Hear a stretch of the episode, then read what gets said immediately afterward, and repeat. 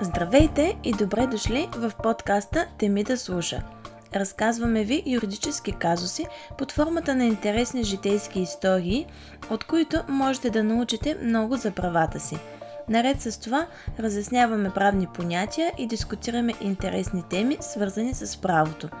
Каним гости, които има какво да споделят на тема право. С всичко това се стараем да обогатим правната култура на обществото. В този епизод ще ви разкажа един казус, който вярвам, че е много често срещан за повечето от вас. На всеки се случва да си има работа с майстори във връзка с ремонти в някакъв етап от живота си. И в почти всички случаи очакванията не срещат реалността. Ако и вие сте вдигнали ръце или пък ако ви предстои да си имате работа с майстори, следващата история ще ви се стори полезна. Приятно слушане! Предполагам, сте чували пожеланието в кавички майстор да не ти влезе в къщата. То се корени в житейската истина, че по-голямата част от хората, които са имали вземане-даване с майстори, в крайна сметка са вдигали ръце и са оставали разочаровани поне в едно отношение. Разбира се, навярно има и специалисти, които се стремят да изчистят тази лоша слава на колегите си – в днешния епизод ще ви разкажа един типичен казус, но ще дам и съвети как да не изпадате в подобни ситуации. Но нека да започна по-отдалеч, като ви запозная с героите на историята Ади и Димитър. Сещате ли се как повечето американски тин романтики са подчинени на следното сюжетно действие? Главният герой е момче с безупречна визия, лидерски качества и спортна дарба, която е причината винаги да успява да поведе отбора си към победа в последната секунда на матча, когато всичко изглежда загубено. Съвсем естествено е той да излиза с най-популярното момиче, което пък почти винаги е капитан на отбора на мажоретките и през огромна част от времето е в компанията на двете си най-добри приятелки, с които постоянно корят планове как да стъжнят живота на скучните зубари. Въпреки това обаче, връзката между господин и госпожица перфектни не върви. Мажоретката е крайно суетна и непрекъснато е недоволна от нещо, а принц Чарминг се чувства неразбран и самотен въпреки вниманието, което получава. Кулминацията на филма настъпва, когато мистер баскетболна сензация се блъсне в зубърката на класа, която до сега изобщо не е забелязал по време на часовете по математика, които карат заедно от 3 години насам. В момента, в който камерата запечата срещата на погледите им и всички около тях забави своя ход, зрителят знае, че това е идеалната версия за любов от пръв поглед, за която всеки тайно мечтае. Е, любовната история на нашите герои не се различава значително от тази, която току-що описах. Димитър също беше капитан на училищния отбор по баскетбол. Мотивиран младеж с високи цели и очаквания от живота. За разлика от много от съучениците си, се стараеше да получава добри оценки и полезни знания в училище. Наблягаше на спорта и постиженията си в тази сфера – защото още тогава много се ценеше при кандидатстване в САЩ, където искаше да продължи образованието си. На външен вид той беше като олицетворение на представата за принца от приказките. Високи строен, с руса коса, живи изразителни сини очи, едновременно топли и проницателни, близки и отнесени. Опасният му чар беше причина за непрекъснатото женско внимание – Умееше да печели сърцата на околните само с един поглед. Излъчваше спокойствие и уравновесеност, но когато излежеше на терена, ставаше друг човек, енергичен и самоуверен, а внушителните му размери го караха да изглежда като свръхчовек. Въпреки всичко, в него съществуваше вътрешен конфликт, който не му позволяваше да допуска хората близо до себе си – Оправдаваше се, че прави това с цел да остане фокусиран върху целите си, но дълбоко в сърцето си знаеше, че има друга причина, която не му даваше мир. Но изведнъж всичките му страхове се изпариха, когато видя отражението си в две топли кафяви очи на момиче.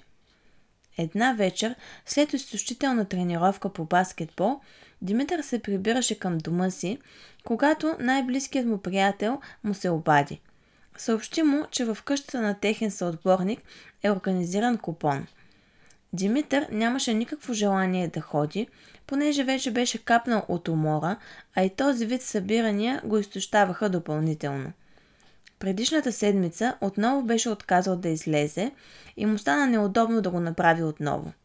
Прибра се до вкъщи, за да остави сака, с който ходеше на тренировка и след час вече беше във въпросната къща. Останалите момчета от отбора се зарадваха да го видят, понеже знаеха, че той рядко посещава такива събития. На купона имаше много хора. Димитър вече беше изпил няколко чаши бира, предпочете да излезе в градината, която се намираше в задната част на къщата. Той се запъти към масата и видя там едно момиче. Косата й беше вързана на опашка, носеше широк син половер и очила. Когато момчето се приближи, тя се стресна, защото си мислеше, че е сама. Двамата се запознаха и тя представи себе си като Адриана. И сами вече може да се досетите на къде отиват нещата, нали? Нека все пак да ви разкажа малко и за Ади. Общото им с Димитър в началото е, че тя нямаше желание да присъства на купона, но по същия начин не е отказала на покана на нейна приятелка. Родителите й не бяха заможни, колкото тези на Димитър, но се стараеха да осигурят на дъщеря си нормален живот. Затова Ади не беше притисната от техните изисквания, а и нямаше нужда. Доставяше й истинско удоволствие да учи. Поради това успехът я следваше неотлучно по петите – беше част от отбора по дебати, не техен капитан, но все пак, а през свободното си време обичаше да чете и правеше всичко възможно да остане незабелязана в училище. Не обичаше да е център на вниманието. Изпитваше дискомфорт, когато всички погледи са насочени към нея. Предпочиташе да прекарва времето си в повечето случаи сама, далече от хорските погледи – точно заради това Димитър я беше намерил сама в градината на къщата, където се вихраше купона. Разбира се, че двамата си говориха цяла вечер. И разбира се, че на следващата седмица Димитър я покани на среща и не им отне много време да се влюбят един в друг – на една от разходките им, Ади сподели на Димитър, че иска един ден да живее във Франция и затова учи френски, а той и отвърна, че желая да стане част от баскетболен отбор и да се състезава на професионално ниво. Все пак, всеки човек има нужда да мечтае, но нека да не ви заблуждаваме. Това не е любовна история. Става дума за една детска мечта, една стара къща и как правото е невидимата връзка между събитията и живота ни. Ади и Димитър успяха заедно да изпълнят мечтите си, или поне до някъде.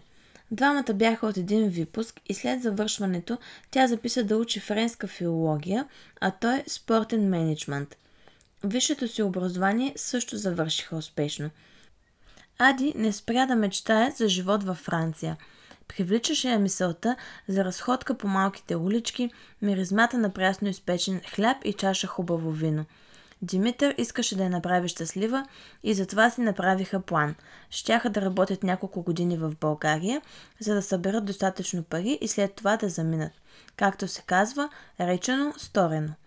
Няколко месеца преди довеждането на плана им до край, дядото на Димитър почина.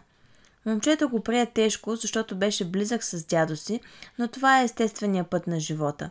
Преди да почине, дядо му му завеща втория етаж от къщата си – Димитър реши да не продава имота, макар че вече твърдо беше взел решение да заминат с Ади за Франция. След няколко месеца двамата си стегнаха куфарите. Ади не можеше да си намери място от вълнение. Тя за първ път в живота си изпитваше чувството от спъднатата мечта.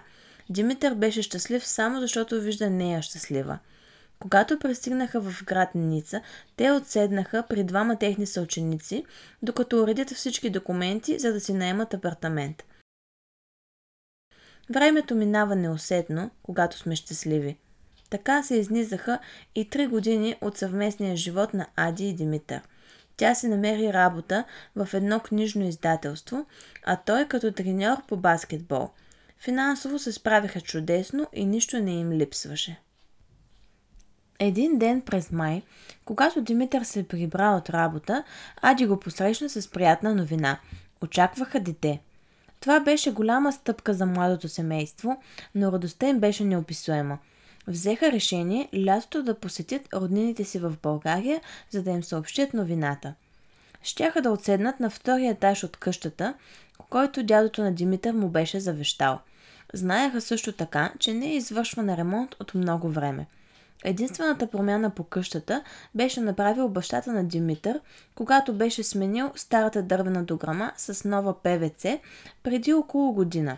Обмисляха да се приберат за около месец и искаха ремонтът да се направи преди това – Димитър се свърза с негов близък приятел, Николай, който живееше в България и му разказа всичко.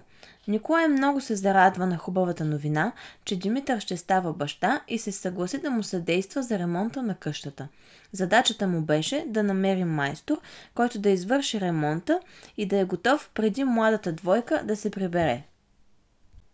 В началото на юни Николай се свърза с приятеля си. Оказа се, че му е намерил майстор. Офертата, която той предлагаше, се стори разумна на Ади и Димитър. Срещу сумата от 1200 лева на две стаи от етажа майсторът щеше да ги шпаклова, боядиса, цялостно таваните и стените, а също да шпаклова и боядиса таваните в двата коридора на етажа. В цената бяха включени материалите и трудът. В последствие младата двойка взе решение да бъде направен ремонт и на двете южни тераси. Говориха отново с майстора чрез Николай. Димитър и Ади искаха да се излее бетон, да се направи покрив от дървена конструкция, както и да се покрие с битум покривите на козирките. Цената с допълнителната работа се вдигна на 2300 лева и младото семейство даде съгласието си. През юли Димитър преведе по сметка на Николай сумата от 1200 евро за заплащане на ремонта и други текущи сметки. Докато трае той, Димитър поддържаше постоянна връзка с Николай и така той ги уверяваше, че всичко върви по план. В началото на август Ади и Димитър се върнаха в България. Радвали се, че имат собствено място, където да отседнат, докато трае престоят им в родината, без да се налага да притесняват роднините си. Но това, което заварили в къщата, ги изненадало неприятно. Подовете в стаите, където бил извършван ремонта, били изцапани и непазени. ПВЦ до грамата, която била само на една година, била изцапана с лепило и боя, които не можели да се изчистят. Всички електронни кутии в къщата били оставени отворени. Но всичко не спира до тук. Освен повредите, самият ремонт на терасите бил недовършен. Единият балкон бил облепен с фибран по парапета и отдолу на тавана, а другият само на тавана. Нямало излят бетон върху козирките, както и покривна конструкция от дърво. Ади и Димитър, въпреки че били изморени от пътя, се свързали с майстора, чието име било Тодор, и пожелали веднага да се срещнат. Поискали му обяснение за наполовина свършената работа, но той им отвърнал, че няма какво повече да направи. Те си поискали парите обратно, но Тодор им казал, че има възможност да върне само част от парите. Разбира се, това така и не се е случило. Затова Ади и Димитър решили да потърсят правата си по съдебен ред. Как стоят нещата от правна гледна точка и какви са техните възможности? Отношенията с майстори се уреждат от разпоредбите за договора за изработка. С него изпълнителят, т.е. майстора, се задължава на свой риск да изработи нещо съгласно поръчката на другата страна срещу възнаграждение – не е необходимо да има писмен договор. Достатъчно е да имате оферта или друг вид кореспонденция, в която е описано какво поръчвате, т.е. какъв ще е предмета на отношенията ви. За заплащането задължително изисквайте фактура, пазете вносната бележка, ако плащате по банков път или най-малкото подпишете взаимно една разписка за дадената сума. Все пак, съветът, който мога да дам като оптимален, е винаги да изисквате документация и по възможност да сключите договор. По възможност, защото, както казах, той не е задължителен.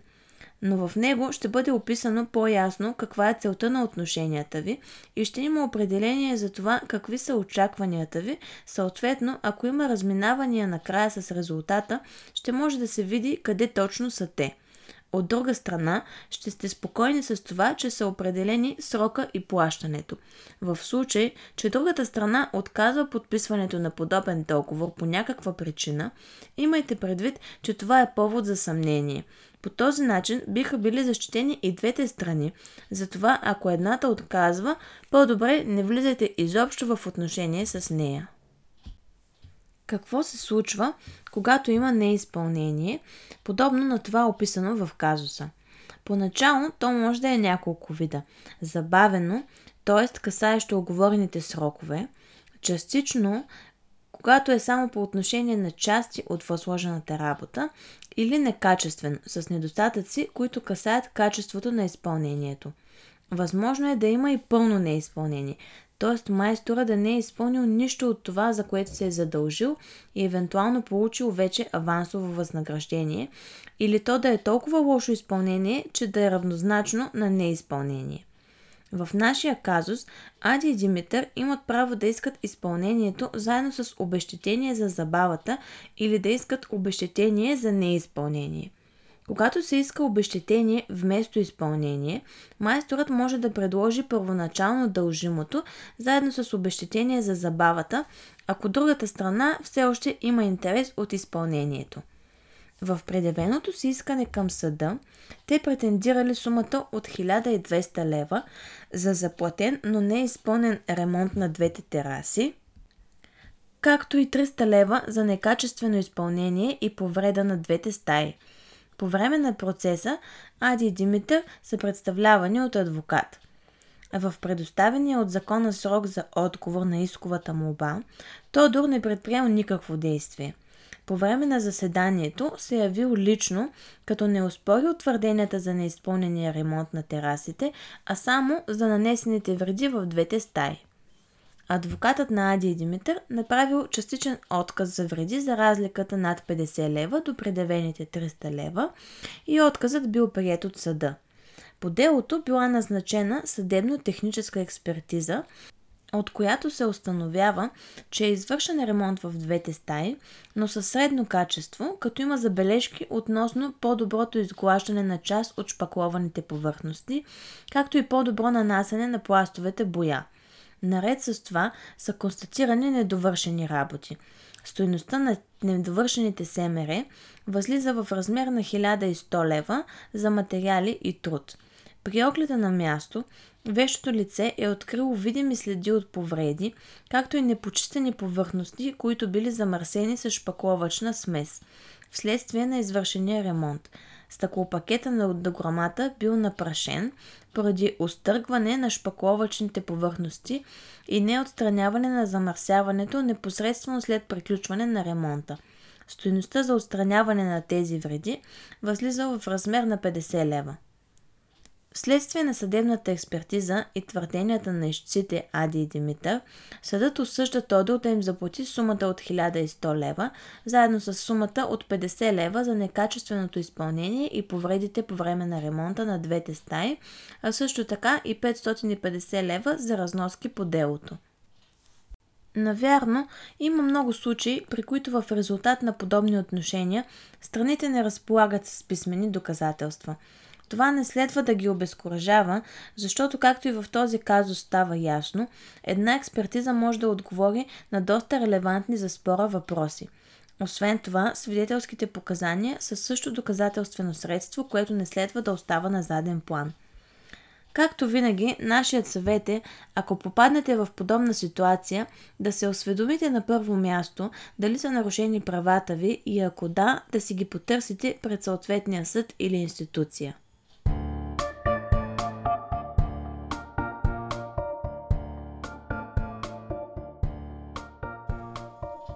Това беше всичко за този епизод.